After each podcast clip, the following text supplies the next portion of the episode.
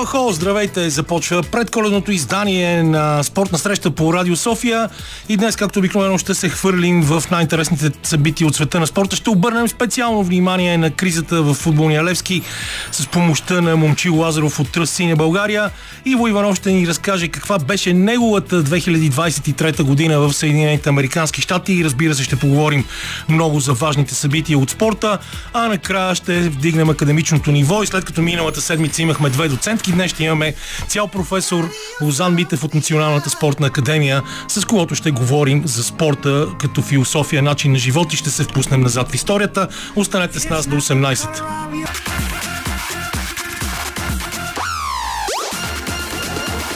Спортна среща с Камена Липиев.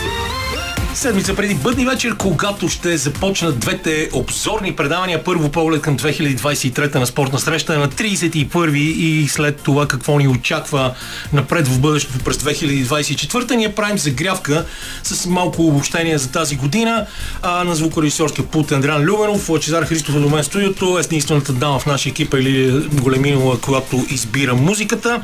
А с нас е и Момчил Лазаров от Тръст Синя България, който ще стане целият първи час, защото имаме много неща да си говорим, но първо, разбира се, Лучо, както винаги, да разцъкаме седмицата, която беше величествена.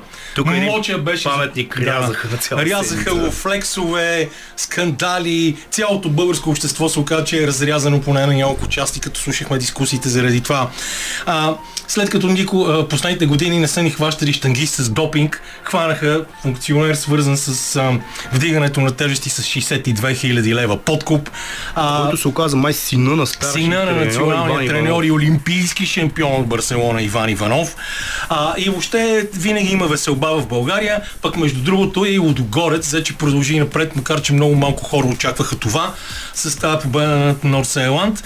А, в българския футбол винаги има чудеса, в баскетбола не кой знае какво, защото няма какво да говорим толкова много за българското първенство, но Черноморец след вече 12 мача изиграни в Националната баскетболна лига продължава без загуба. Бяха раздадени и спортните икари, които винаги са прелюдия към спортист на годината и в резултат на това там се срещнах с моя добър познат, даже бих казал приятел, защото имаме общи каузи Лозан Митев, който ще гостува в последния ни половин час тук. А, и а, на спортните икари Петър Мицин беше големия герой, но специални а, признания получиха, разбира се, и нашите шахматистки, както и Александър Вазенков и Алберт Попов, който днес, за съжаление, не успя да завърши а, слалома за Европейската купа в Поца ди Фаса в а, Италия, в Доломитите, след като беше втори след първия манш, рискува много а, във втория и отпадна, но това е малка болка в, особено в такъв високо рисков спорт. В момента трета стрелба на а, масовия старт Световната купа по биатлон, където също има голямо клане, но Лъчо, понеже Тарей Био води след третата стрелба, норвежците тук взеха нещата в свои ръце, след като преди това Имахме французи начало, но Лучо, това ни е последното предаване заедно за тази година. А, ти, понеже си ми най-верният редактор тук, Бъди спокоен и новата ще я започнем в този състав. На 7 яну- януари е, ще започнем заедно. А, кажи сега тази година как я видя ти след всичко, което аз изплещих в последните няколко минути. Ето следващите Дългия предавания ще бъдат с един куп гости, по-обобщаващите за годината, където повече могат да се характеризират. Сега днес, между другото, като си гледах някакви сторита по социалните мрежи, видях, че миналата година по това време беше финала на световното първенство по футбол в Катар. Да. Така че ако хванем за опашката нещата, странна година, странна година, в която ако почнем глобално за футбол да си говорим, видяхме тази истерия с Саудитска Аравия, какво се случва и там какви пари се наливат. Има някакви идеи, примерно Ал Насър да се включи като регулярен участник в Шампионската лига, така че тази година, според мен, колкото и така нерадостен да е извор, Парите не миришат. Стигнахме до, до, до момента, в който и футбола стана супер комерциален и просто се наляха едни много пари, които, а, както ти каза, не миришат по никакъв начин и даже колкото повече, толкова по-добре. Колкото повече, толкова повече. Иначе през седмицата, понеже аз паметника не искам да го коментирам, то тук та- истерията придоби пак много сериозни параметри, както всяко едно такова нещо у нас. Доста футбол имаше през седмицата Лудогорец, колкото е парадоксално да звучи, след като паднаха от 7 на 1 от този отбор от Дания, сега се класираха. Те биха и Фенербахче 6 на 1. Явно там някакви много странни процеси, но Лудогорец продължават да си м- така, да са си фактор в българското първенство. Миналата седмица така завърши един матч между тях и ЦСК. Тук на закриването на стадион Българска армия, където пак един истински цесекар вкара последния гол Спас Делев. А, и Видяхме... видяхме, село Ключ, известен в близкото минало. видяхме някои ексцесии на стадиона, така че не знам всички тези процеси, ако трябва да обща годината, мисля, че в крайна сметка, ако си говорим за български футбол, това ще го направим малко по-късно в предаването, а, стигнахме, може би, до, до, до момента, в който след 18 години управление, едни лица, там героите от 94-та, хора, Част които, от героите. част от героите, които са ни донесли толкова много радост, а, може би те почнаха да осъзнават, че времето е свършило. Всъщност не знам дали това не е твърде оптимистичен извод, дали са почнали да го осъзнават, но а, такъв протест срещу футболен съюз, аз нямам спомен у нас да съм виждал и то протест, който придоби политически характер, сблъсъци с полицията и в крайна сметка сега Борислав Михайлов че казал, че си подава оставката, аз трябва да призная, че не му вярвам, защото той 2019 си е подава вече веднъж. Един приятел, само да ти кажа, който не желая много да се споменава неговото име и затова в нашите среди е известен като сектор Ф а, и който е свързан доста с интернет обслужването на доста мачове, свързани с синия клуб. А, разви една много интересна теория в това другото радио, дето миналата година правихме по него джитбол топки в пясъка. А, че на практика цялата тази история, дори самото изваждане на водните уръдия е било една умишлена провокация, която е целяла да се развият нещата по този начин. И ако случайно някой ден започнат а, а, това, за което, това, което наричаме спекулации, да прибавяме към него и доказателства, много интересни неща ще научим за съвсем новата приясна българска история в последните няколко години. Та така годината, не знам сега, понеже ти спомена награди по традиция на финала на всяка година, награди, обобщаващи Хубави неща се случиха в български спорт, въпреки всичко. Смятам, като казвам въпреки всичко, шахмата ти даде пример и това винаги ме е дразнало, но сега няма да говорим за неща, които мен ме дразнат, така когато се появят български успехи в даден спорт. Изведнъж всички се фокусират и почват много да се интересуват от него. Оказа се, че шахмата има пет федерации, които в крайна сметка се пообединиха и сега в момента са само две. Да, четири се обединиха и остана една самостоятелна.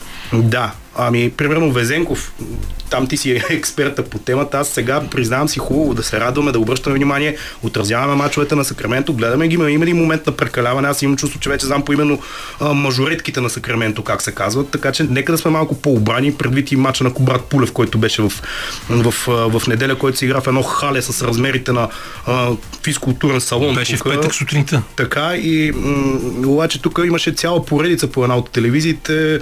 Нали, си говорим за български успехи, трябва да бъдем малко по-обрани, ми се струва и когато постигаме... Не, трябва да, да се опитаме да бъдем обективни. Поради простата причина, и това аз няма да се уморя да го повтарям, мисля, че вече съм го превърнал в клише, че очевидно хората в България имат нужда да получават някакви спортни успехи, които да им влияят и без това доста закъсалото, закърняло самочувствие.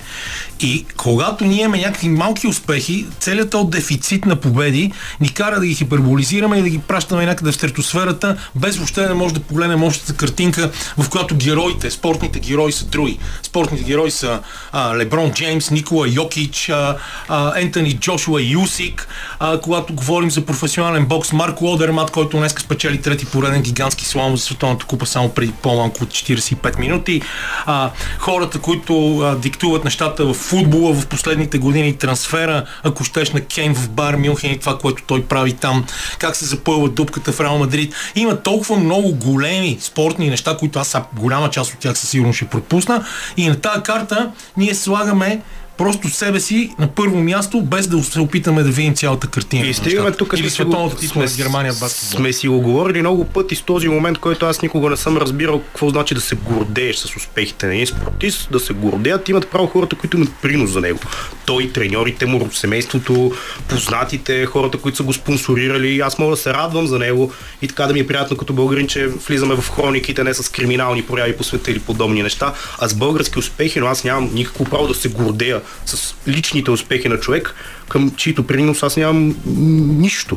Еми, добре, следващата година имаме Олимпийски игри, тогава да се надяваме за да нарочно да те подразна, че ще имаме повече поводи да се гордеем, че сме българи. Сега си пускаме малко музика, след това тук остава и Лачезар и с Момчи Лазаров ще си говорим за ситуацията в Левски, която, за съжаление, става все по-зле и по-зле в последните месеци. Всъщност отиващата си 2023 година беше супер специална и за всички почитатели на групата, която току-що чухме да Пеш Мод, които издаваха нов албум, направиха световно турне и въобще доста позитивни емоции донесоха за разлика от българския футбол. Биатлона върви с победа към победа на Йохана Стигнес Бьо, което не е никаква изненада и подиум за Норвегия след няколко минути. А, благодарим специално на сивия кардинал а, Райчин Генов, който беше посредника в това да поканим момчи Лазаров в нашото студио, да си говорим за Левски, но момчих се на фона на това, което си говорихме току-що с Лачезар, понеже имаме време до 17 и ще обхванем общо взето, надявам се всички теми. За тебе каква беше тази година, освен всичко, което ние изплещихме преди малко?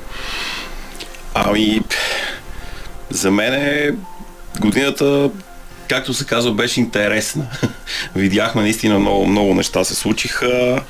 А, някои добри, някои не толкова добри. Както може би всяка година всъщност може да се каже, но а, за съжаление, като говорим за Левски, защото за това сме се събрали за пореден път, а, годината беше така доста турбулентна и се предполагам, че всички си спомнят какво се случи така, в първата и една трета. И, и какво започна да се случва от там нататък и продължава да се случва и в момента.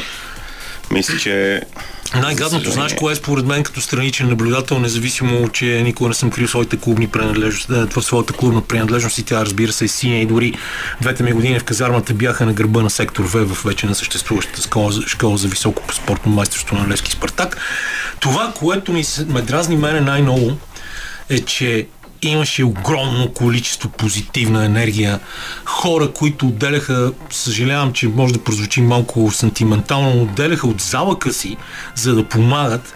И имаше една обща енергия и надеждата, че всичко ще бъде наред. И накрая всичко не е наред. За пореден път. За пореден път хората, които обичат синия клуб са разделени. Имаме група, която поддържа Наско Сираков. Имаме група, която категорично не го поддържа. Имаме хора, които продължават да са супер обидени от това, което се случи с Станимир Стодилов и адвокат Ивков. А, има хора, които са супер наточени срещу Константин Папазов, който аз поне познавайки от повече от 40 години, знам, че едва ли прави нещо за, за, за лошо може би пътя към Ада е послан с добри намерения, но неговите намерения, намерения също са добри. Има война между отделни фракции, каквато всъщност е имало и преди. И нещата Вместо да бъдат за пример, вместо да се върви към това, за което вие говорите, и като Тръсти на България, и като Левски на Левскарите, и да видим това, което ние искаме, защото идеята на този отбор е да бъде отбора на народа, а не Точно, а, и по-скоро да е Левски Оле, нищо общо е, с МВР. Така е и създаден. Да, а, нещата изведнъж да се оказват пълни с зависимости, подводни течения и неща, които не излизат на повърхността, но ние някак си под сурдинка си говорим за тях, защото не може да ги докажем. И всичко това мен леко започва да ме кара отново да, да не изпитвам капчица ентусиазъм и оптимизъм за това, което ни очаква. Ами, то, това е, може би, най- най-страшното, което се случи. Точно това, което ти каза. Беше Опитах убит се ентусиазма. да обобщя философски. Да. Беше, беше убит ентусиазма, беше убита надеждата, ако искаш, която се беше така зародила отново и хората наистина се бяха, се бяха събрали, бяха а, фокусирани в, а, единствено в това да помагат, защото виждаха какво се случва. Това, което се случи миналата година, 2022 година, беше доказателството, че нещата могат да се случват, когато правилните хора са на правилното място и бъдат оставени да вършат правилните неща. За съжаление, наистина това нещо беше а, така изключително бързо унищожено и сега въпросът е дали изобщо някога ще може да се изгради наново, поне според мен, защото м- все пак Когато има някакви граници. Да. когато доверието изчезне, Добре, кой го унищожи? всичко става много, много, много трудно. И, и въпросът е наистина как беше допуснато това да стане, откъде, Доверието много бързо как се... може въобще някой да си позволи да а, пропилее цялата тази страхотна обществена енергия, а, която носеше а, подкрепа на отбора, пълен стадион, купуване на виртуални билети, абонаментни карти в големи количества, чието продажби сега спадат. Точно И, и всичко това лека по лека отива на кино и ние отново започваме да ставаме по-скоро евроидиоти, както обичат да казват някои наши съперници, което е нормално с оглед на това, че ние при нас поговорката не е важно аз да съм добре навуте, да му е зле, също е валидна до ден днешен. А, как всички тези неща биха могли да бъдат залепени отново? Аз не виждам и как може а, в а, името на някакви оговорки за плащане на данъци и някакви дребни пари да се спира прогреса на този отбор. Защото, честно ти казвам, наистина, аз, аз нямам нито, затова сме те поканили, ако може да ни дадеш някакви отговори. Аз нямам отговор на нито един от тия въпроси. Нито един. Защото, както ги слушах съвсем наскоро, ние се засякохме в понеделник в студията в Герман а, с а, Борето Касалов, Томислав и Ники Александров и а, си говорихме много за това. Ние, мисля, че с трината може мога да кажа, че сме приятели с Томислав. Бяхме дори заедно в казармата на същия този Герен, когато той дойде като юноша на Левски отиде да играе в граничар с Филенград. А, и, и, и, всичките ни боли за това нещо и същевременно нито един от тях двамата, както и аз, няма да си позволя да кажа, бе, Наско, Наско Сираков е буклук. Защото това е човека, който по някакъв начин е бил идол, който е толкова свързан с, с Левски, както, както ми е много неудобно да казвам Бой Михайлов да си ходи веднага и да го базикам за изкуствената му коса, заради това, което и той цялото му семейство имат в футболния клуб на Левски. Но как може въобще да се тръгне напред? Първо ми кажи, може ли въобще това нещо да стане и после ще влезем, ако искаш да си поговорим за вашите идеи, вече по-подробно за акции и така нататък. А, ми, да се тръгне напред винаги може. Въпросът е, въпросът е кой и от какви интереси е воден. Това е всъщност според мен разковничето и Добре, ами вероятно отговор и на това- този въпрос. Да, вероятно и това доведе до, до този целият разпад, който се случи април месец и следващите вече, вече месеци. А, как да ти кажа? М- целият проблем, според мен, това, което се случи е, че а, Левски отново стана заложник на, на едни корпоративни интереси. А, да, Наско Сираков е жива легенда на този, на този клуб, ако можем да характеризираме някой футболист като, като жива легенда, защото с термина легенда малко се... Доста спекулира. Да, пе- спекулира се и се преувеличава, но наистина този човек като футболист е донесъл на, на всички левскари огромна радост. И, и това никой не може да го отрече и не трябва да го отрича, никой не го, не го отрича. Но, но за съжаление, а, решенията му като управленец в, в момента а, не кореспондират на този ореол на, на легенда, който, който той има. И всъщност това е може би нещо много тъжно, че се стига до там. Щом се стига до там, хората да се питат дали Наско Сираков заслужава да бъде президент на Левски, значи нещо не е както трябва.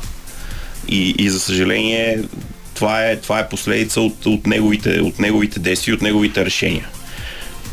Най-големия проблем е, че той а, реши да заеме страната на генералния спонсор и всъщност чрез него генералния спонсор а, реално е овладял клуба вече и на практика и официално, защото реално всички управителни органи на Левски, хората на генералния спонсор всъщност са, са водещи и имат водеща роля.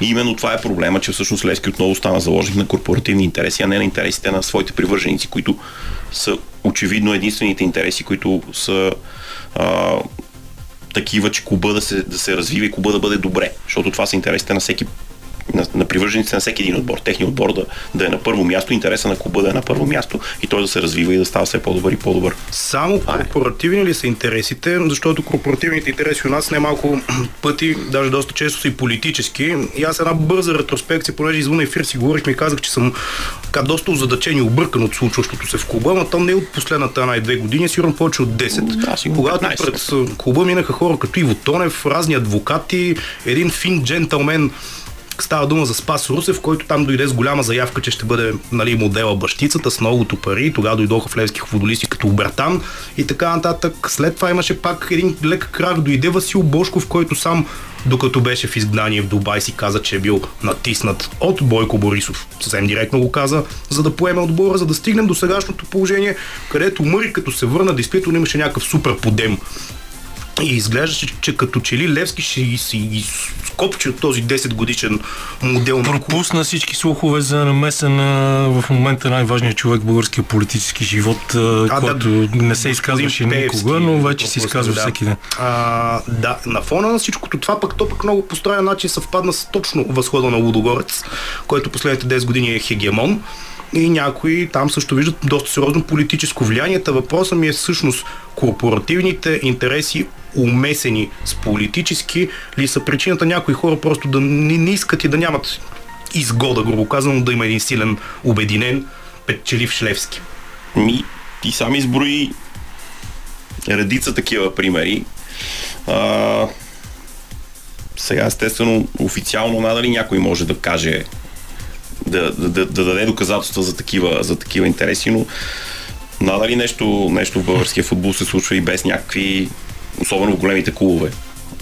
Надали нещо се случва без да има и, някакъв политически интерес. Сега какъв точно и на кого точно е, нали, не бих могъл да спекулирам в момента, като но човек като нищо... съвсем директно от там спора, който беше миналата, миналата пролет между Мъри и неговите идеи за развитието на клуба като менеджер и това, което от друга страна заеха Наско Сираков и Памсбет, а, всъщност ли беше причината от Памсбет така просто да, да не искат да дадат на най-така обединяващата фигура за феновете на Левски повече власт, той да взима решенията и да си носи кръста съответно?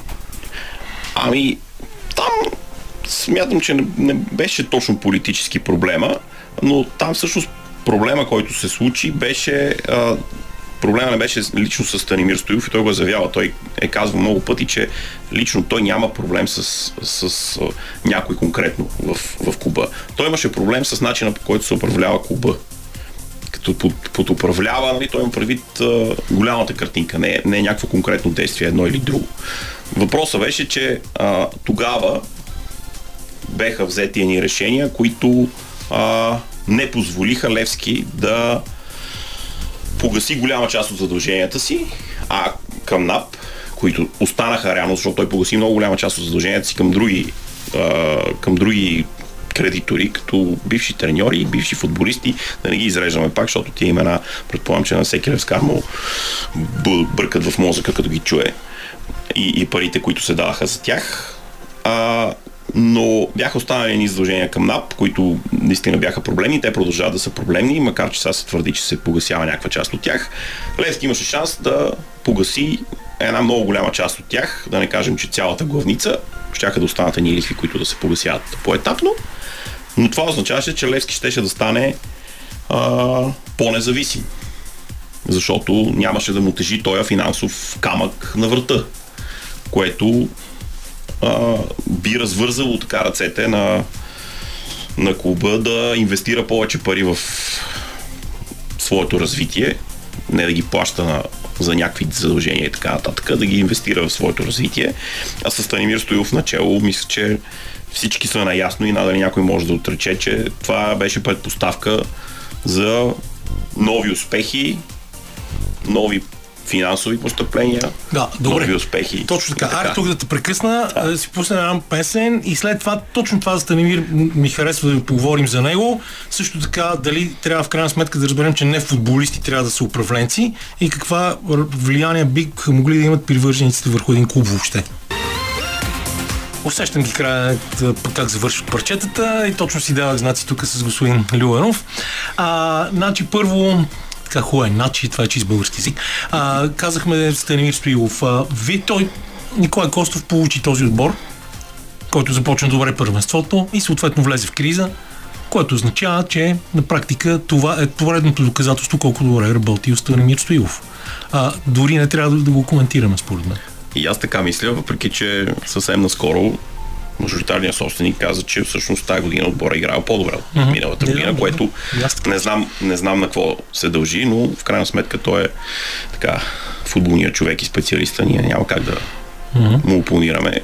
Но За мен е по-важно е оценката на публиката, то се вижда колко хора ходят на, на матч сега и колко хора ходеха на матч миналата година по това време, когато Левски беше в, в средата, да, след средата на една прословута серия от 11 мача без победа. Да, Всички защото... знаеха как изглежда Левски тогава и как изглежда сега. Защото не можеш да лежиш, да кажем, на добре изиграни мачове с Айн- Айнтракт Франкфурт и след това да казваш ми, ние сега просто нямахме късмет и създавахме положение, но не можахме да ги вкараме и какво ли още не. Другото, което много ме интересува и това, това беше интересна тема, която Валю Михов, да кажем, винаги повдига а, напоследък, когато а, започна да ходи пак по студия, по програми, по телевизии да говори. А, и това е, че трябват управленци. И едно от важните неща е да кажем, че със сигурност навсякъде трябва да има професионален менеджмент, хора, които знаят какво искат и знаят как да го направят, защото футболните клубове навсякъде по света са едни капиталистически предприятия, които генерират печалби и дори да си като Реал Мадрид или Барселона с, в условия на натрупан дългогодишен дефицит, ти отново на практика краткосрочно си решаваш проблемите бързо, именно с печалби спонсори, мерчендайз, публика и билети и така нататък. И не е ли време да се започне да се говори вече точно по, по този а, въпрос? Защото мнозина смятат, че дори екипа на Бербатов да а, спечели Конгреса на Футболния съюз на 15-ти, отново ще се изправи пред същите проблеми, че трябва да има хора, които имат ноу-хауто да продължат напред и да развиват този продукт. А, един от малкото спортове в България въобще, да не кажа единствения, който може да бъде търговски продукт на практика. Точно така. Абсолютно задължително е, според мен, и то абсолютно, наистина абсолютно задължително е а, управленците в футбола наистина да, да могат да управляват футболен клуб като бизнес, а не а, да са просто някакви хора, които а, формално участват в управителен съвет, надзорен съвет и така нататък. И а, всъщност всичките решения се взимат от един човек, както, както обаче всъщност са свикнали всички клубове у нас. Клубовете у нас не знаят как да изкарват сами пари. Това мисля, че е ясно и се доказа. Всъщност Левски е единственият отбор, който успява да генерира такива огромни приходи от своите фенове. И това още по-ясно се видя миналата година, когато работеха хора, които наистина а, имат много повече представа от управление, отколкото хората, според мен, които са в момента. И понеже го споменаваш и стана дума за, за играта на Левски, мен често казвам, от това, което съм гледал, играта на Левски не ме впечатлява още от самото начало на сезона. Тук имаше няколко мача, да не цитирам, Ботев Враца, мисля, че беше едно домакинство. Такива Това победи беше са- миналата седмица. Не, миналата Да. седмица, първия мач с Враца, да. че в самото начало, лятото, е, няколко победи с по един на 0 с голове в последните минути, съвсем случайни. Отбора изглеждаше позакрепен, но това беше една иллюзия, която доста бързо рухна. Ами, така се, така се оказа, макар че в Европа наистина Левски стигна така до едно стъпало по-напред от миналата година. Миналата година всички си спомняме тогава пък провала с Хамрун, който така беляза, беляза сезона след спечелването на купата. Тази година това стъпало, на което отпаднахме миналата, беше преодоляно. Стигна се до двубойте с Айнтрахт, стигна се до мача на национален стадион, където пак в последната минута с един много красив гол изравнихме. А, така имаше изключително еуфория, но след това всъщност в общи линии и по мое мнение нещата тръгнаха така лека по лека, а след известно време и не толкова лека по лека, доста стремглаво надолу. Което, както каза Камен, предполагам, че е доказателство за това каква работа е свършил Станимир Стоилов с реално същите футболисти, с две изключения. Филип Кръстев и Георги Филип Миланов. Кръстев и Георги Миланов точно така. И Сонко Сунберг, който беше продаден съвсем в началото на сезона на пряк конкурент.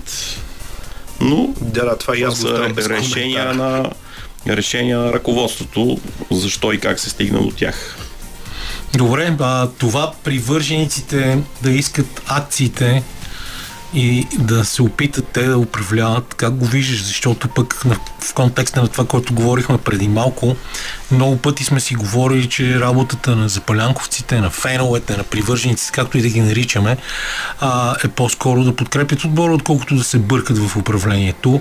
А ние видяхме много интересни процеси, заради които скоро говори Павел Колев за опит за влияние, за това, че а, хора от някои от фракциите са недоволни, защото им се спират разни финансови потоци. Сега ти като човек, който сега не знам, кажи ми дали в момента продължава да си председател на тръста и да си член на контролния съвет. Точно така, за да може да, съм на да, тръста и съм член да, на контролен а, съвет ти на Левски като на човек, Левскарите, който да. ги познава по-добре тия детайли, какво ще кажеш по този въпрос? Сега, а, Защото аз смесих много теми, иде- нарочно, да, да, за да остава повече време да А, говориш. идеята, идеята на, на Левски на Левскарите, всъщност преди това и на Тръста, а, никога не е била феновете да управляват. Това може би наистина много хора не, не успяват да го разберат, защото пак защото сме свикнали, че президента на един футболен клуб или собственика, както и да се нарича тая фигура, председател на надзорния съвет, няма значение, той е един човек и той управлява. Всички решения ги взима той. И затова всички казват ми, ето сега феновете, ако вземат да вземат акциите, как така те ще управляват? Феновете, какво разбират от управление на футболен клуб?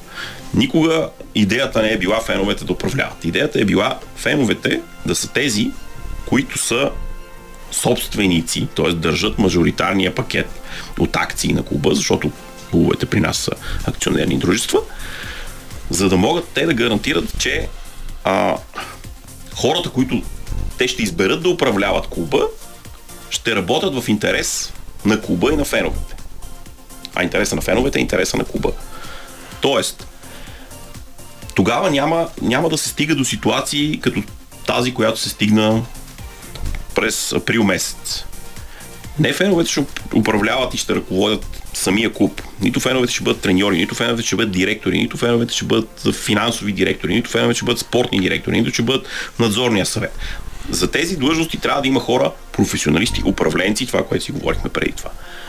И когато феновете са собственици на този отбор, всеки, който е наистина професионалист, би могъл да застане пред тях и да каже аз ще управлявам Левски с този екип, ето тези хора са в моя екип, този човек ще бъде треньор, този човек ще бъде спортен директор, този човек ще бъде финансов директор.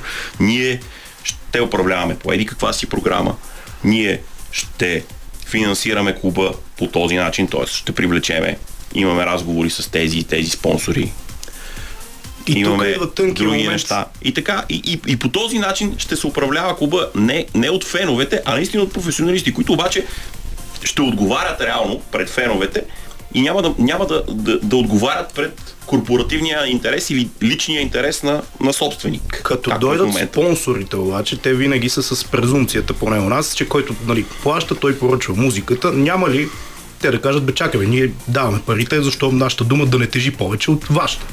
Ами, това е а, големия въпрос.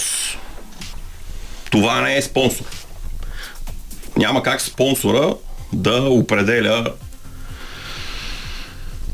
нещо в спонсорирания клуб. Това го няма никъде по света и не Абсолютно би трябвало го да е няма. И, идеята на спонсора е, че то- той иска да се асоциира с нещо, някакъв популярен Точно така. отбор, който също да, да бъде добър бранд и да носи позитивен ефект върху развитието на спонсора. Точно И така. понеже вече времето доста напред, аз ви предам пак една песен и след това да те попитаме, момчиле, какви са възможните отговори на тия въпроси в крайна сметка. Ами ние не се чувстваме точно сякаш танцуваме, както се пееше в парчето, което току-що отмина, но си обещахме в оставащите ни няколко минути до края на този разговор да кажем какви са според тръстци на България, Левски на Левскарите възможните позитивни отговори на тия въпроси, които задаваме и а, дали този модел да има един спонсор може да бъде прераснат в подкрепа от доста компании, защото се спомена такова нещо, че е имало преговори. А, в крайна сметка вижда ли се някаква светлина в тунела? Ами, това, което ние поддържаме от самото начало, от- откакто сме създадени и, и като и Тръстиния България, след това и Левски на Левскарите, всъщност е, че идеята клубът да стане собственост на неговите привърженици, според нас ще развърже възела и ще даде възможност именно на това повече отделни фирми да бъдат спонсори, истински спонсори, реални спонсори и по този начин да се издържа клуба, разбира се, с помощта на феновете. тук вече могат да се намесат други теми като тебе правата, защото знаете, че в България от телевизионни права клубовете получават жълти стотинки в сравнение с това, което се генерира като продукт. Така че това е, това е начина. Но, Друга важна да тема, стигне... но тя, ако отворим сега, ще останем до следващата неделя, е наистина реална професионална лига, която да управлява тия процеси. Точно така. Но тя не касае само това, за което сме да, разбира се, но, но тя е част от, част от решението, но, но, но не е решението на, за конкретния клуб. Но въпросът за да се стигне до там е, че наистина Левски трябва да бъде освободен от зависимостите, корпоративни, лични и всякакви други, за да може да се развива този модел. Да има спонсори, феновете заедно, без да има разделение, защото тогава няма да има причина за разделение, да дават своя дан, както го прати в момента, и всичко това заедно да доведе до един много по-добър резултат от този, който е в момента.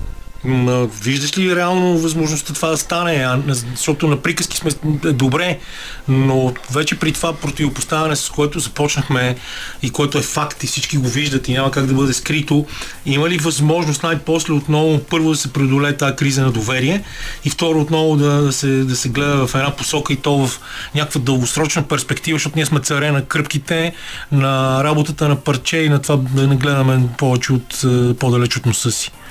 Със сигурност не е лесно. Доверието много трудно се гради и много лесно се разрушава. Доверието се разрушава за секунди, както видяхме.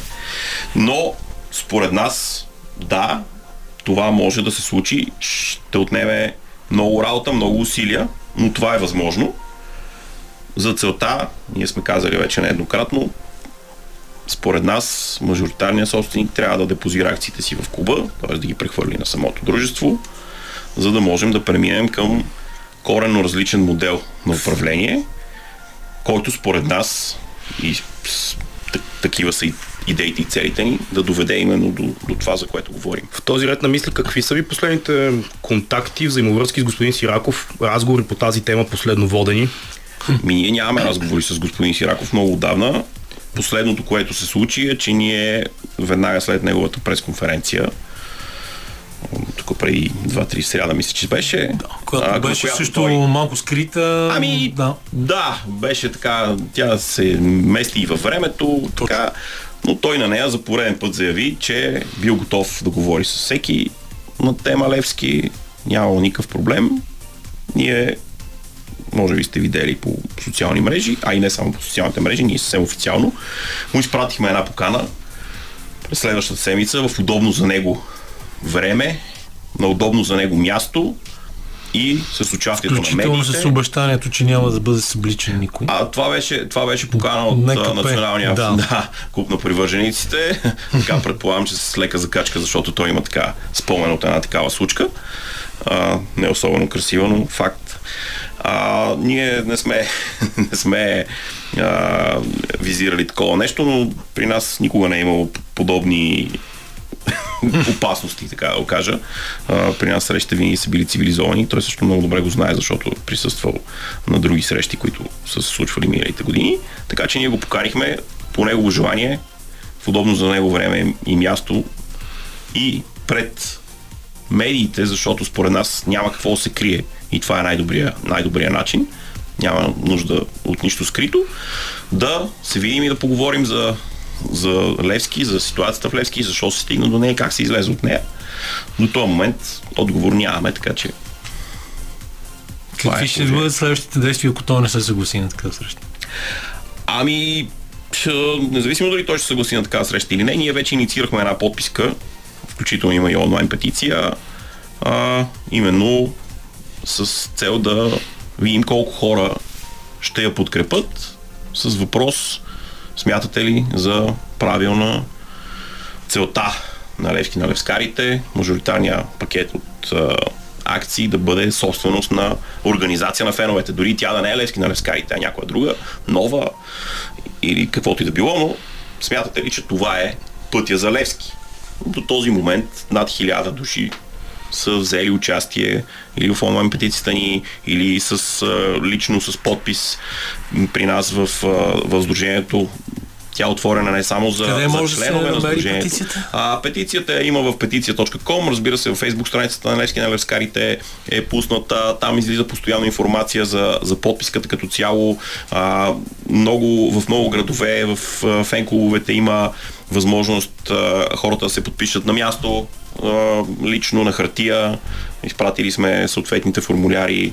А, съвсем скоро предполагам, че ще направим възможност и а, онлайн да си изтеглите просто една бланчица, която да попълните и да ни изпратите по мейл. Независимо дали човек е член или не е член на Левски на Левскарите, това няма никакво значение. Ние смятаме, че всеки има право да изрази своето мнение и да каже дали я подкрепя, ако ни подкрепя, да заповяда. Ами, явно това е процес, който ще продължи във времето. Да видим до кога, ако се абстрахираме от тези неща и не знам всъщност доколко е важно на техния фон, чисто футболно Левски втория полусезон, как го виждаш ти? Ами, тук въпроса ще трябва да го зададеме отново на ръководството. То първо обяви, че всъщност Левски играе добре. Защото се говори за някои трансфери, примерно Ами- продажба на Кордоба и така нататък. Ами, предстои да видим дали ще има продажба на Кордоба. Продажби, както си спомняме миналата зима, така както имаше оферти, не се състояха. Сега ще видим. За въпроса е кой ще вземе тук решението и какво точно ще бъде то. Добре, много ти благодаря. Мочи Лазаров, председател на Тръстци на България. В дълъг разговор за бъдещето на Левски в студиото на спортна среща.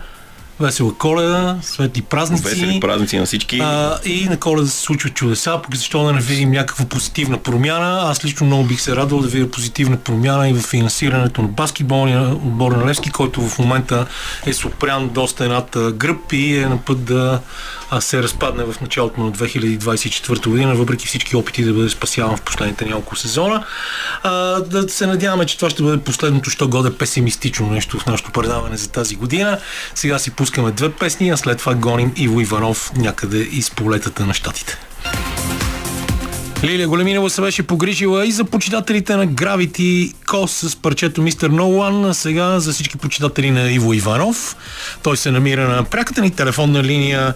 Не знам точно в коя точка на Съединените Американски щати. Ще научим от него, но понеже а, аз не обичам думата последно, но поне за 2023 година това ще бъде последната ни среща в ефира с него, а, защото на 24 и 31 ще бъде светотатствено да го отделяме от семейството му. А, затова въпросът днес е каква беше годината на Иво Иванов?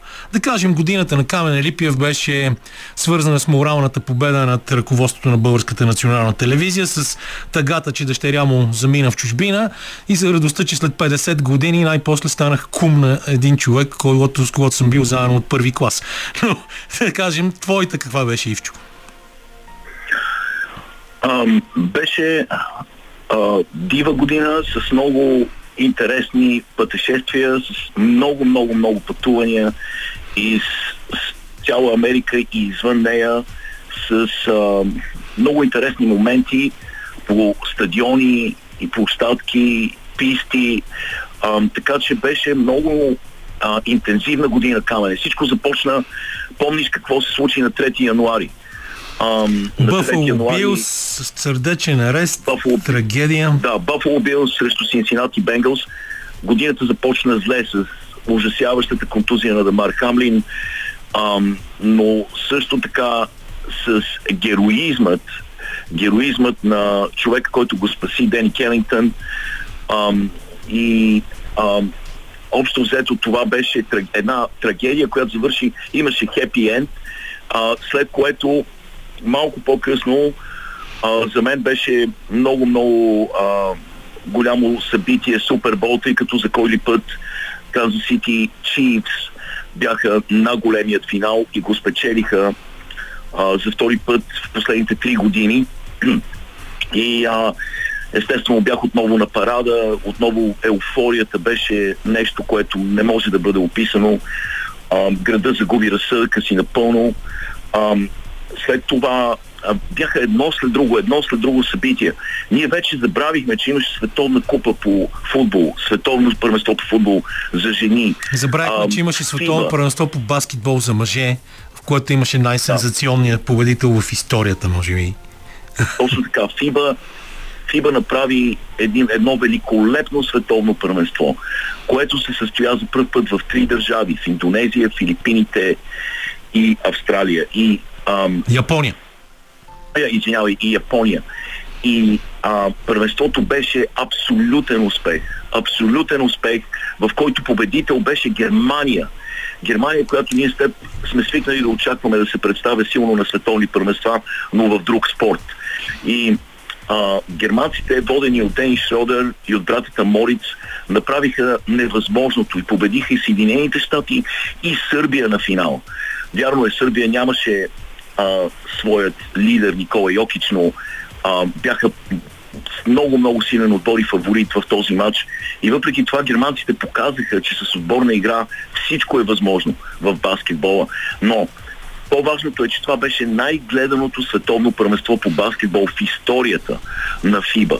Така че абсолютен успех беше това. А, бяхме много щастливи също така и аз и ти през зимата, когато най-после видяхме Мики Шифрин да се завърне а, на подиума а, и, и да спечели медали на световното първенство. Знаеш, тя спечели златен на гигантски слалом и два сребърни медала. А, защото много хора я бяха отписали след смъртта на баща й. И като стана дума за завръщане на голямата сцена, Симон Байлс успя да се завърне в гимнастиката тази година. Една спортистка, един гимнастик, който смятахме за най-добрият в историята на гимнастиката и, и когато също смятахме за за завършил своята кариера.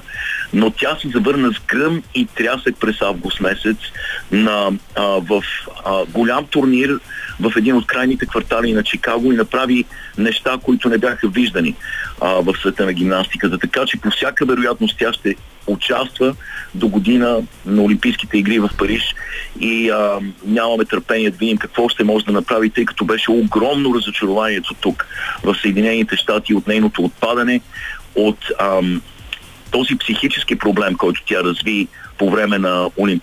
на предишните Олимпийски игри, ам, който се дължи на стрес, предимно на стрес и на огромните очаквания, с които тя се опитваше да се справи.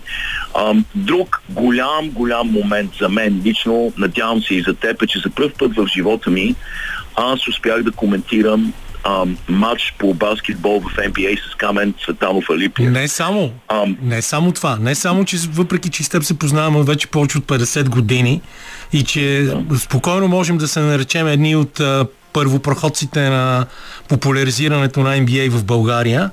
На нас никога не, мисля, не ни се беше случило да коментираме матч от NBA, обаче пък за сметка на това бяхме възнаградени, защото коментирахме петия последен матч от финалната серия в NBA.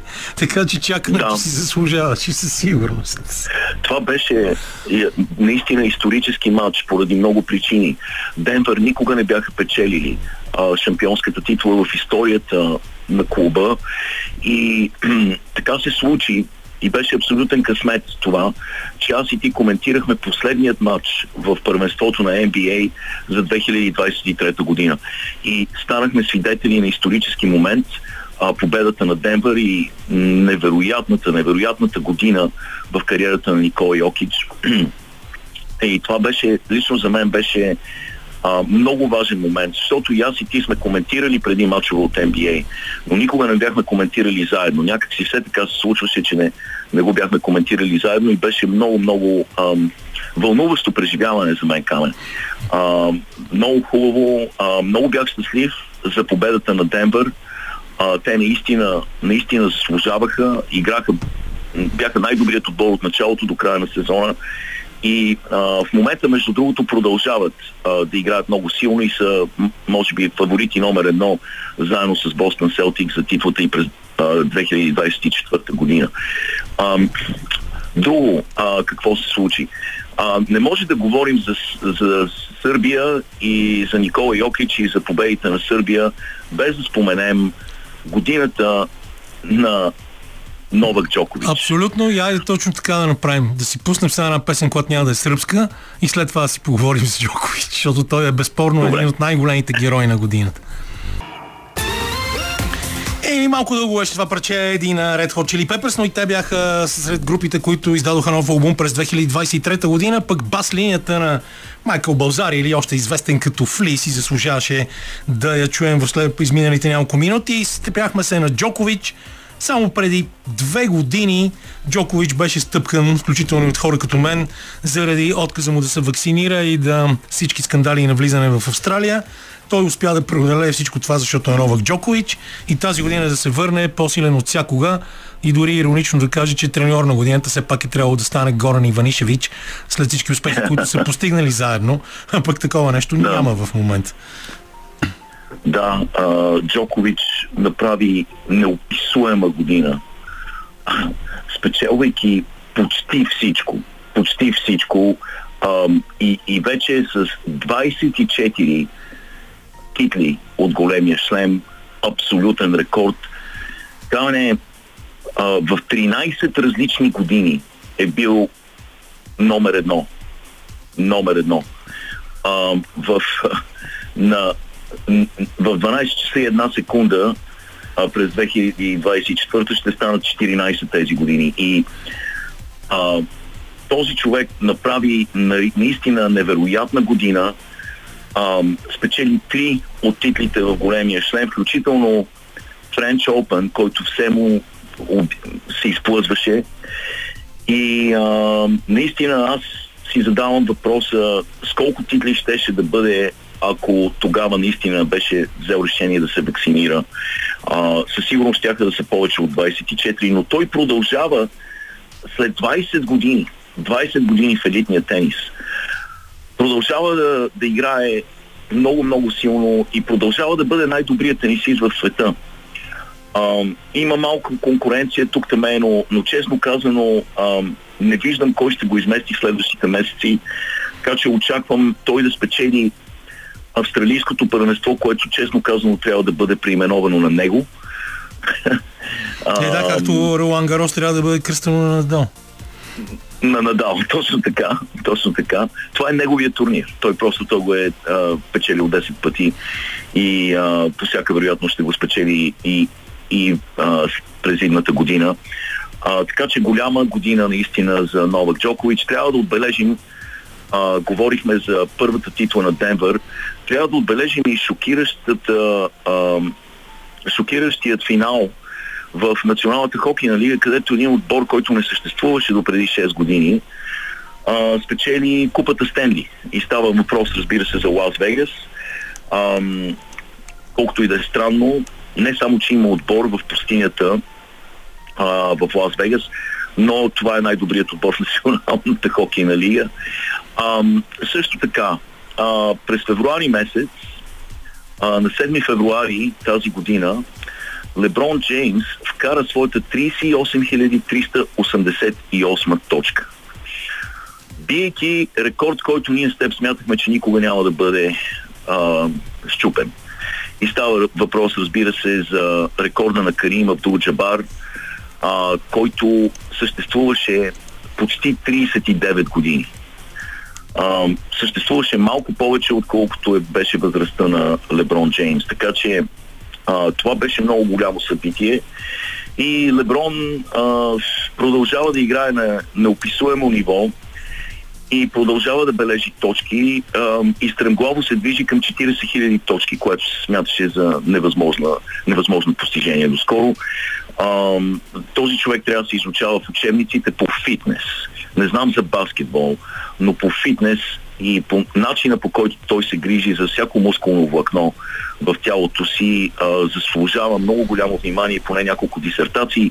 Той наистина харчи лични а, милиони половина на година за грижи за тялото си, но а, трябва да бъде пример за всички останали играчи. А, този човек не слага нищо излишно в а, диетата си. А, той обикаля матчове, турнири и така нататък с куфър със специална храна, която носи със себе си. Всичко се мери на, на специален кантар, всяка калория е изчислена. Ам, това е човек, който си, дава, си е дал сметка, че неговият инструмент е тялото му и той трябва да се грижи за него а, с, в, с огромно, огромно внимание. И а, хора като Зайон Уилямсън трябва да си дадат, да се погледнат в огледалото, да погледнат към Леброн и да си дадат сметка, че не могат да пропиляват а, таланта си и това, което им е дадено от природата. Наистина голямо постижение на Леброн Джеймс. Да, А, знаеш и, колко, е, колко, ми е, не- колко ме е яд сега, че сме по радиото и не мога в този момент на цял екран да изплескам една снимка на Зайан Уилямсън, а, който а, прилича по-скоро на сумист или просто на а, жител на Хавайските острови от а, сериала, да кажем, Хавай 5.0, там има няколко такива, а не на професионален баскетболист, колкото и да е талантлив и колкото добре да се движи за тези килограми по игрището. Но да, прав си, но той едва ли може да бъде Да. герой за повече от три изречения в един обзор на година. Да, да, да, да. И а, действително толкова много талант, но той го пропилява и, и, и ние знаем какво ще се случи. Ако носиш тези килограми на баскетболния паркет, знаем точно какво ще се случи с ставите му. Така че а, това ще е много къса кариера, ако той не направи някакви драстични промени.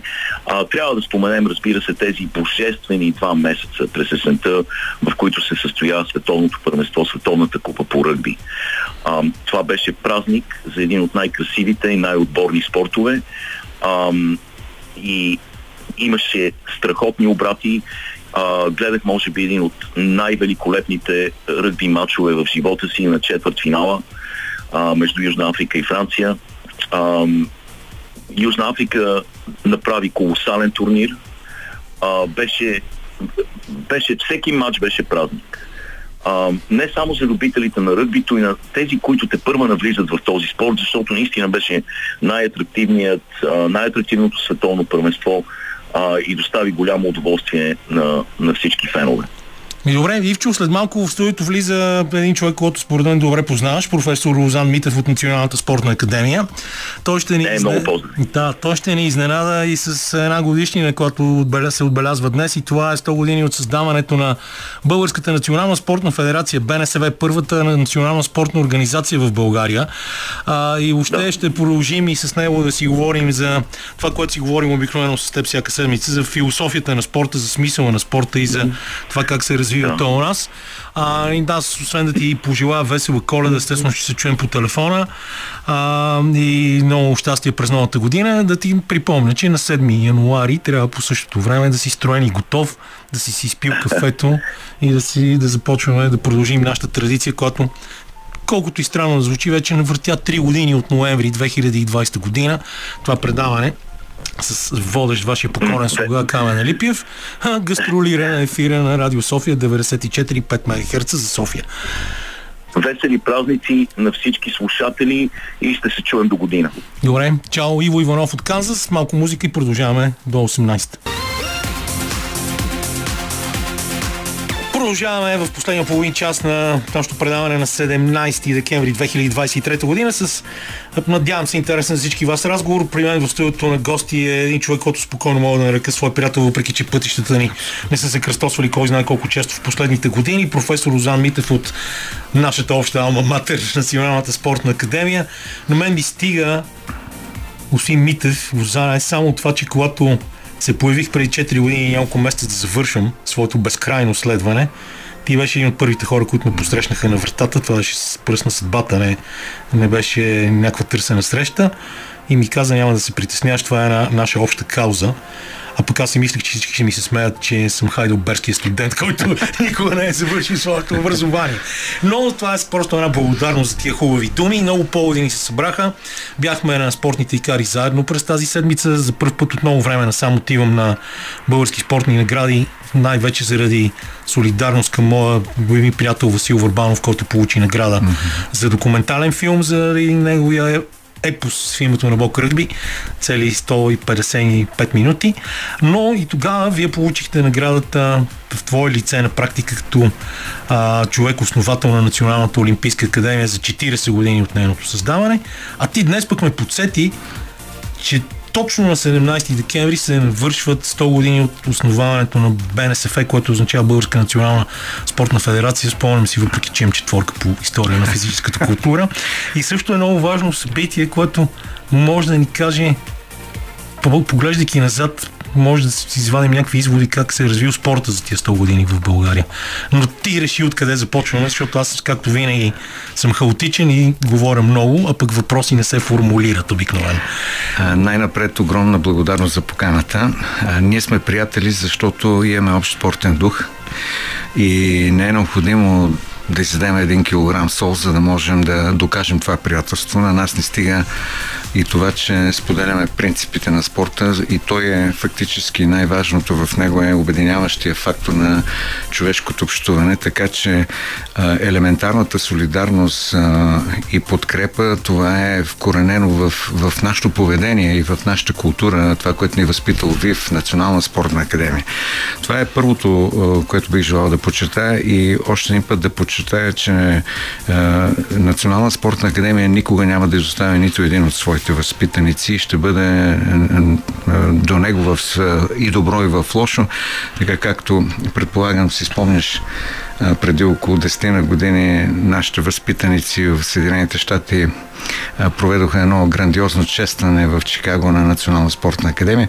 Така и в всяка критична минута ние сме готови да бъдем заедно, защото това е и смисъла на човешкото общуване. Това, сега... което си да. говорихме, сега това мисля, че не, не беше този път с теб, но а, беше с а, друг професор и наш приятел Кирчо Андонов, а, докато си чаках резултатите от държавния изпит и той а, каза, или пак, ти мисля, че беше ти тогава имаше някакъв проблем с кръка, не си спомням. Щупен крак. Да, и, и, и, тогава беше нещо от рода на, ако трябва да се местиш или въобще какъвто и да било проблем да имаш, знай, че да, човека, на когото да. се обадиш и първи ще дойде, ще бъде колегата ти от ВИВ. Абсолютно. Ние, ние сме свикнали ВИВ, защото сме от ВИВ.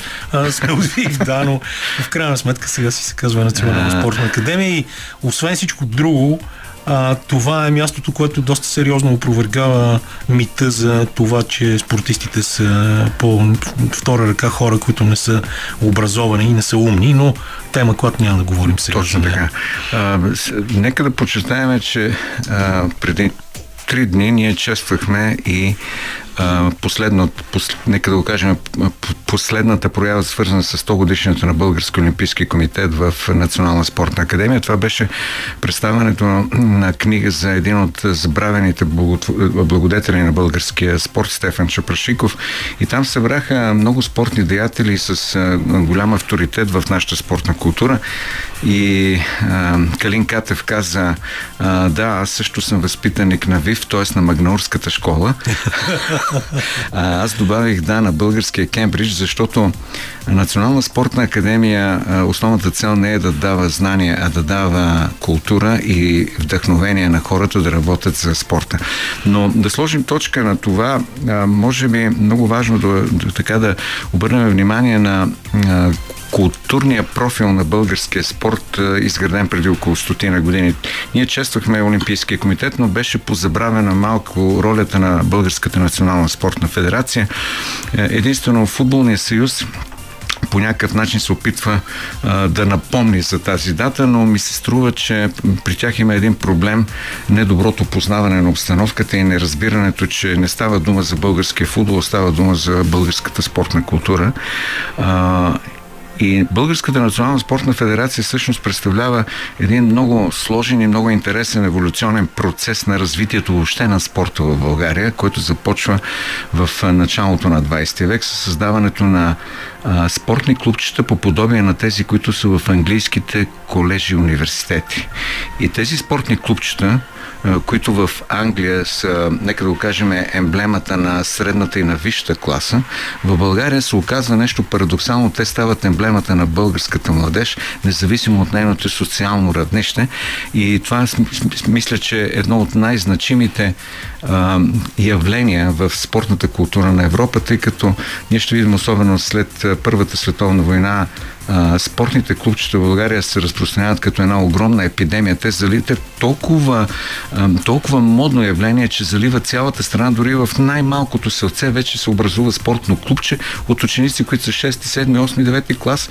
И основната им е цел да се изявят, тъй като те са виждали в това модно явление е, една форма на, на тяхната социална изява и стремеж за свобода, което е много важно да се разбере от съвременните спортни деятели, защото спортът в неговата сърцевина представлява един катализатор, един двигател на човешката свобода, която да намери благородни социални очертания в рамките на спортната култура. Това е, това е много интересното и значимото в Българската национална спортна федерация. Сега няколко допълнения. Да, може, може искаш ли преди това един да. контрапункт? Разбира се. А, страхотен ентусиазъм, още първото участие в модерните олимпийски игри, швейцарските учители, соколски дружества, гимнастически да, юнашки, юнашки дружества. Да, соколските са в Чехия, но там чехи юнашки, да. А, юнашки дружества. Добре, аз Соколски казах защо. Няма просто да. причина, че има чехи замесени в създаването на тия. Йоси Буреш, велики Йоси Буреш. И, и всичко това е, е нещо, което в една млада на практиката първа търсеща своето място под слънцето нация след тези 500 години турско робство, носи до, води до обединение, води до общи цели, води до това, че спортната култура, за която ти толкова говориш, аз съжаление смятам, че тя в момента не е на много добро ниво. Отсъства или да, малко почива. Да, нараства. А, а сега в момента, 100 години по-късно, ние говорим предимно за пари, а, за липса на материална база а, и общо взето печелим световното първенство по мрънкане.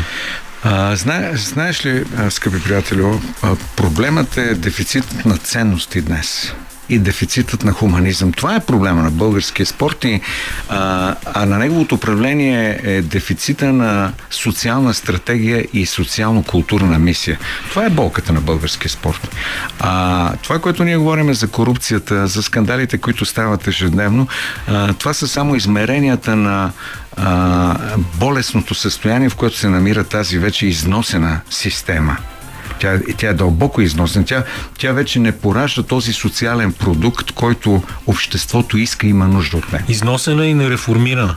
А, виж, моето становище е, че а, а, доктрината за развитието на спорта в България на най-високо равнище, включително и по спортните организации, е тази, която е от средата на 20 век. Времето mm-hmm. отдавна отмина. Светът живее в други в други измерения, с други ценности. А, с тази доктрина ние губим младите хора това не могат да разберат и в Министерство на спорта, и в Министерство на образованието, и в общините, защото битката за младото поколение се води за неговите ценности. Това не могат да разберат. И, и всичко това, което ти споменаваш, води до елементарната идея, че а, Министерството на образованието, Министерството на спорта, общините, както и разбира се Министерството на здравеопазването, трябва да работят заедно в някаква обща, с някаква обща цел. А ние в момента в тази ситуация, в която непрекъснато говорим за пари, а, забравяме, че доста от тези отделни организации, структури, обществени имат собствени начини да финансират и да помагат на спорта и ние благодарение на това не виждаме и общата картина.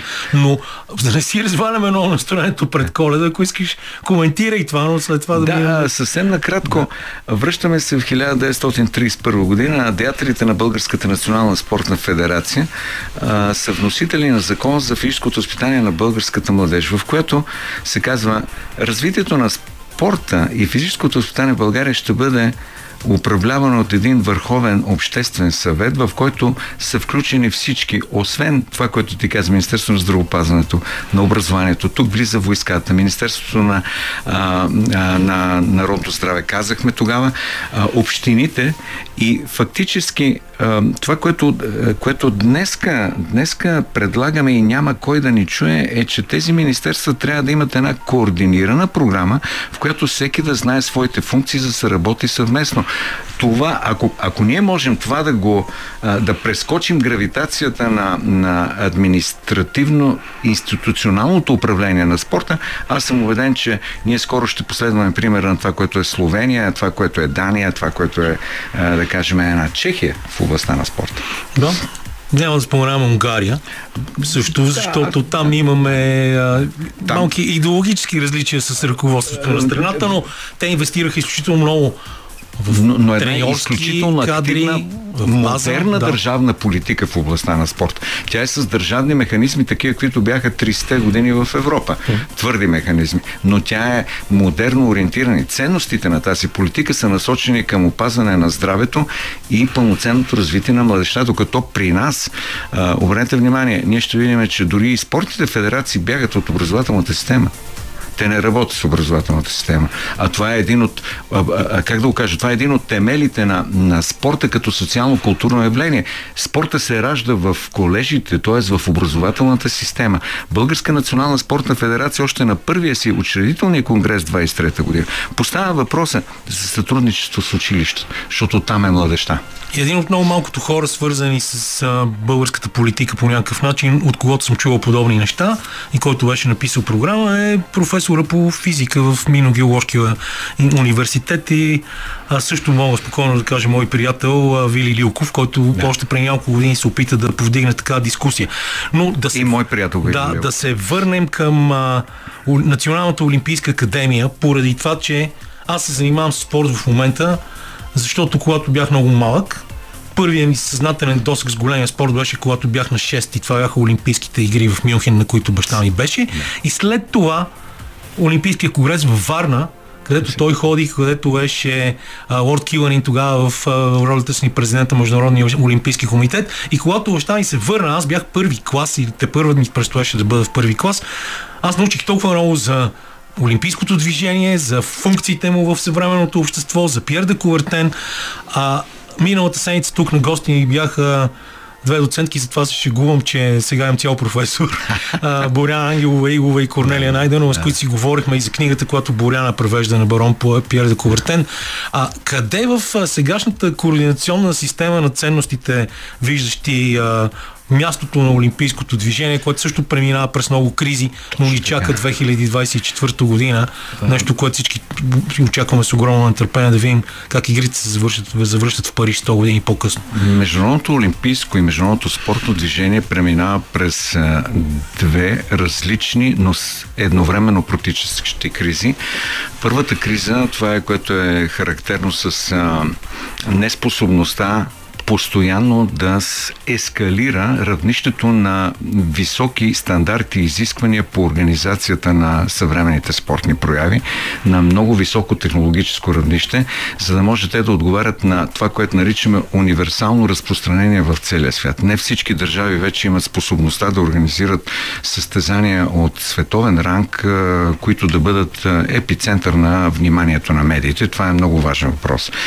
Втория проблем е свързан с а, а, мястото на Олимпиада олимпизма като идеология и на спорта като идеология в съвременния свят, свят който е свързан с а, а, тези катаклизми, които ние виждаме най-напред с COVID-кризата, след което виждаме с а, възраждането на един много сериозен и тежък антагонизъм в глобален план, което в края на краищата ни връща на, във времената на Първата и на Втората световна война, което доведе до, както кажа, до, до Даже малко постеп... преди да започне COVID, да започне да се разгръща този да. антагонизъм, след зимните олимпийски игри в Сочи, доклада на Ричард Макларан и всички големи скандали, свързани с доказаното систематично подпомагане на допинг политиката в руския спорт от държавата и тайните служби. Е, но това, е това е само го вкарвам като... Не по-малко страшно е проблема свързан с тайните залагания, да. скрите залагания и разбира се тежката корупция в управлението на всички международни спортни организации, свързани с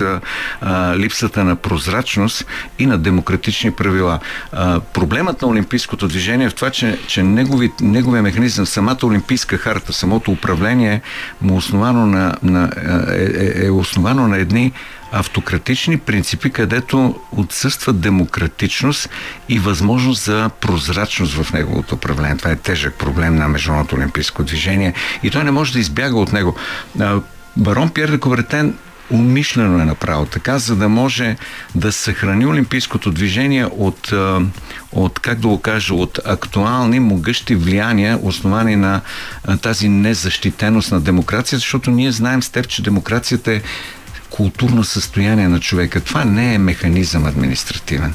А, защото ние можем формално да спазваме всички демократични правила, но да нямаме демократичен дух и култура в това, което става. И аз чистам, че а, в международните спортни федерации а, съществуват много порочни практики и ние виждаме тежката битка, която водят, води Международния олимпийски комитет под ръководството на Томас Бак да, да възстанови това, което наричаме справедливо и прозрачно управление в в международния спорт. Това е ключово важно. Тази битка вече се води а, почти 10 години. А, ти си спомняш а, хар, а, това, което Томас, когато стана президент на МОК, той обяви Адженда 2020, в която а, той набеляза тежките проблеми и перипети, пред които се изправя спорта и постави а, често пъти дискутирани или проблематични 40 точки за промяна, които постепенно почват да работят и Олимпийско движение търси нови формули. А, как ги намирате вие в академията и в опита да предавате тези знания на младите, които са доста по-прагматични от нас, които се интересуват от а, по а, реални житейски неща, отколкото от идеали? Може така, би. Е, така е, но, но в основата на спорта е хуманизма. В основата на олимпизма е хуманизма, в основата на педагогиката е хуманизма и събрано всичко това заедно поставя а, проблема за изграждането на съзнанието, менталитета и поведението на съвременния спортен елит основано на разбирането за хуманизъм. Това е голям, голямото предизвикателство днес. А, съвременният спортен елит, включително имам предвид ръководствата на спортните организации, треньорите, ръководителите, включително и в държавните институции, а, балансират между това, което наричаме а, механиката на една институция система, а, опитвайки се да, как да го кажа, формално, понякога и усъкътено да спазва това, което наричаме принципи на спорта. А, това, по мое мнение, все повече и повече не се отдава на никого и това довежда сумарно до бягство на младия човек от спорта. Вижте какво става в, сред младите хора. Те, те не са заинтересовани спорт. В моя и в твое време спорта за нас беше религия. Спорта при 100 години беше религия за млади човек. Нямаше село, в което да няма спортен клуб България. А, независимо, че България след Ньойския диктат е тотално, тотално съсипана, бедна, държава, в която човек, младите хора нямаха възможност да си купат дори ни маратонки. Сега има всичко, те не спортуват, защото не припознават спортните организации като носител на техния дух и ценности, на, на хуманизма. Младият човек има нужда от свобода, има нужда от приятелство, има нужда от а, подкрепа на неговия стремеж да се изяви и, и, и да се усъвършенства. Това трябва да дадем ние. И това е нашата кауза на Националната олимпийска академия. А, това въвеждаме в образователния процес, а, за вероятно с което сте говорили с моите колеги а, Игова и, Найденова, защото а, хумани, хуманната а, линия в развитието на спорта никога не трябва да прекъсва. Честно да ти кажа, мислех си тук да те питам предстоят избори в НСА, какво ще стане, но това ще развали. А, не, не, не, не. А, да. Спокойно, Ще развали го и контекст на разговора до Зна, знаеш ли, а, Национална спортна академия има своя философия, която е, е насочена а, към изграждането на институция за бъдещето. Тази философия и стратегия беше в а, вижданията, в политиката и поведението на един от най-значимите ни ректори, казва се професор Иван Стайков. Той управляваше академията 1967 до 1974 година и а, след а, трудното време на промени ние отново открихме нейните ценности и тя в момента е стратегия на всички, така че няма да има никакви промени в нашата стратегия и политика. Спартанците имат една приказка. А, няма значение кой генерал ще бъде отпред на нашата армия. Ние винаги ще побеждаваме. Добре. Пожелавам такива успехи през 2024 и светли а, коледни празници, разбира се. Благодаря. И на теб и, на в твое лице на цялата да. Национална спортна академия. А, благодаря на Андриан Любенов, че беше звукорежисьор, на Лилия Големинова за музиката, на Лачезар Христос за това, че е мой верен редактор винаги. Не забравяйте следващата седмица на 24, както и на 31 в много приятната компания на Никола Ибришимов, Стефан Георгиев и Иван Петров ще направим опит за обзор на 2000 2023 и поглед към 2024 година в спорта, така че не пропускайте и следващите ни предавания, абонирайте се за нашия подкаст в SoundCloud и Spotify и разбира се в 18 часа слушайте новините на Българското национално радио. Чао, до нови срещи!